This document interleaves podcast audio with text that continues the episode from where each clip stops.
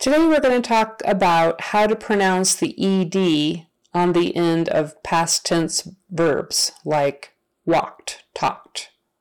Um, so in another video I talked about when s is voiced or unvoiced, and the same principle applies to this ed sound.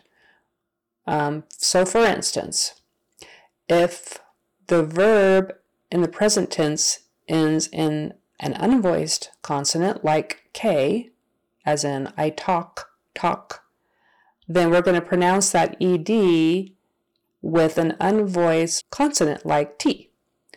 Today I talk, yesterday I talked.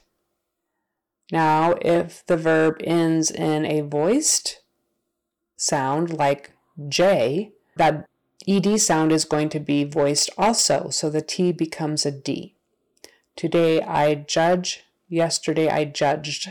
Now this applies mainly to regular past tense verbs. There are plenty of verbs that don't follow the ED rule. For instance, um, today I buy, yesterday I bought. It changes completely, right? So I'm only talking about the verbs where you add the ED on the end. Very rarely do we pronounce that with an ED.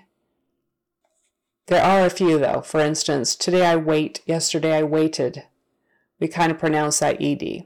But most of them, it just becomes a one letter sound at the end, like t or d, either a T or a D. Today I hike, yesterday I hiked. That K is unvoiced, so the ED becomes an unvoiced T. It's always either T or D.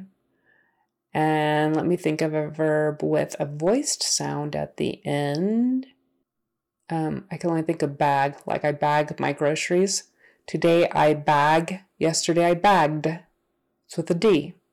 Today I bake, yesterday I baked with a T because the K is unvoiced. Today I miss, yesterday I missed. The S is unvoiced, so it, the ED becomes a T. Missed. So one with the Z, maybe raise, like you raise the field. Today I raise, yesterday I raised.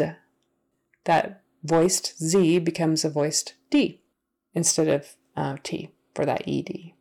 So that's just a general guideline of how to pronounce that ED on the end of past tense verbs in English. It's usually either a T or a D, and that choice depends on the consonant in front of it. It should become natural to you. You shouldn't have to sit there and think about it because it's just easier to do unvoiced, unvoiced, or voiced and voiced. It's just easier to put the same type of sounds together. I hope this helps and have a great day. Please subscribe.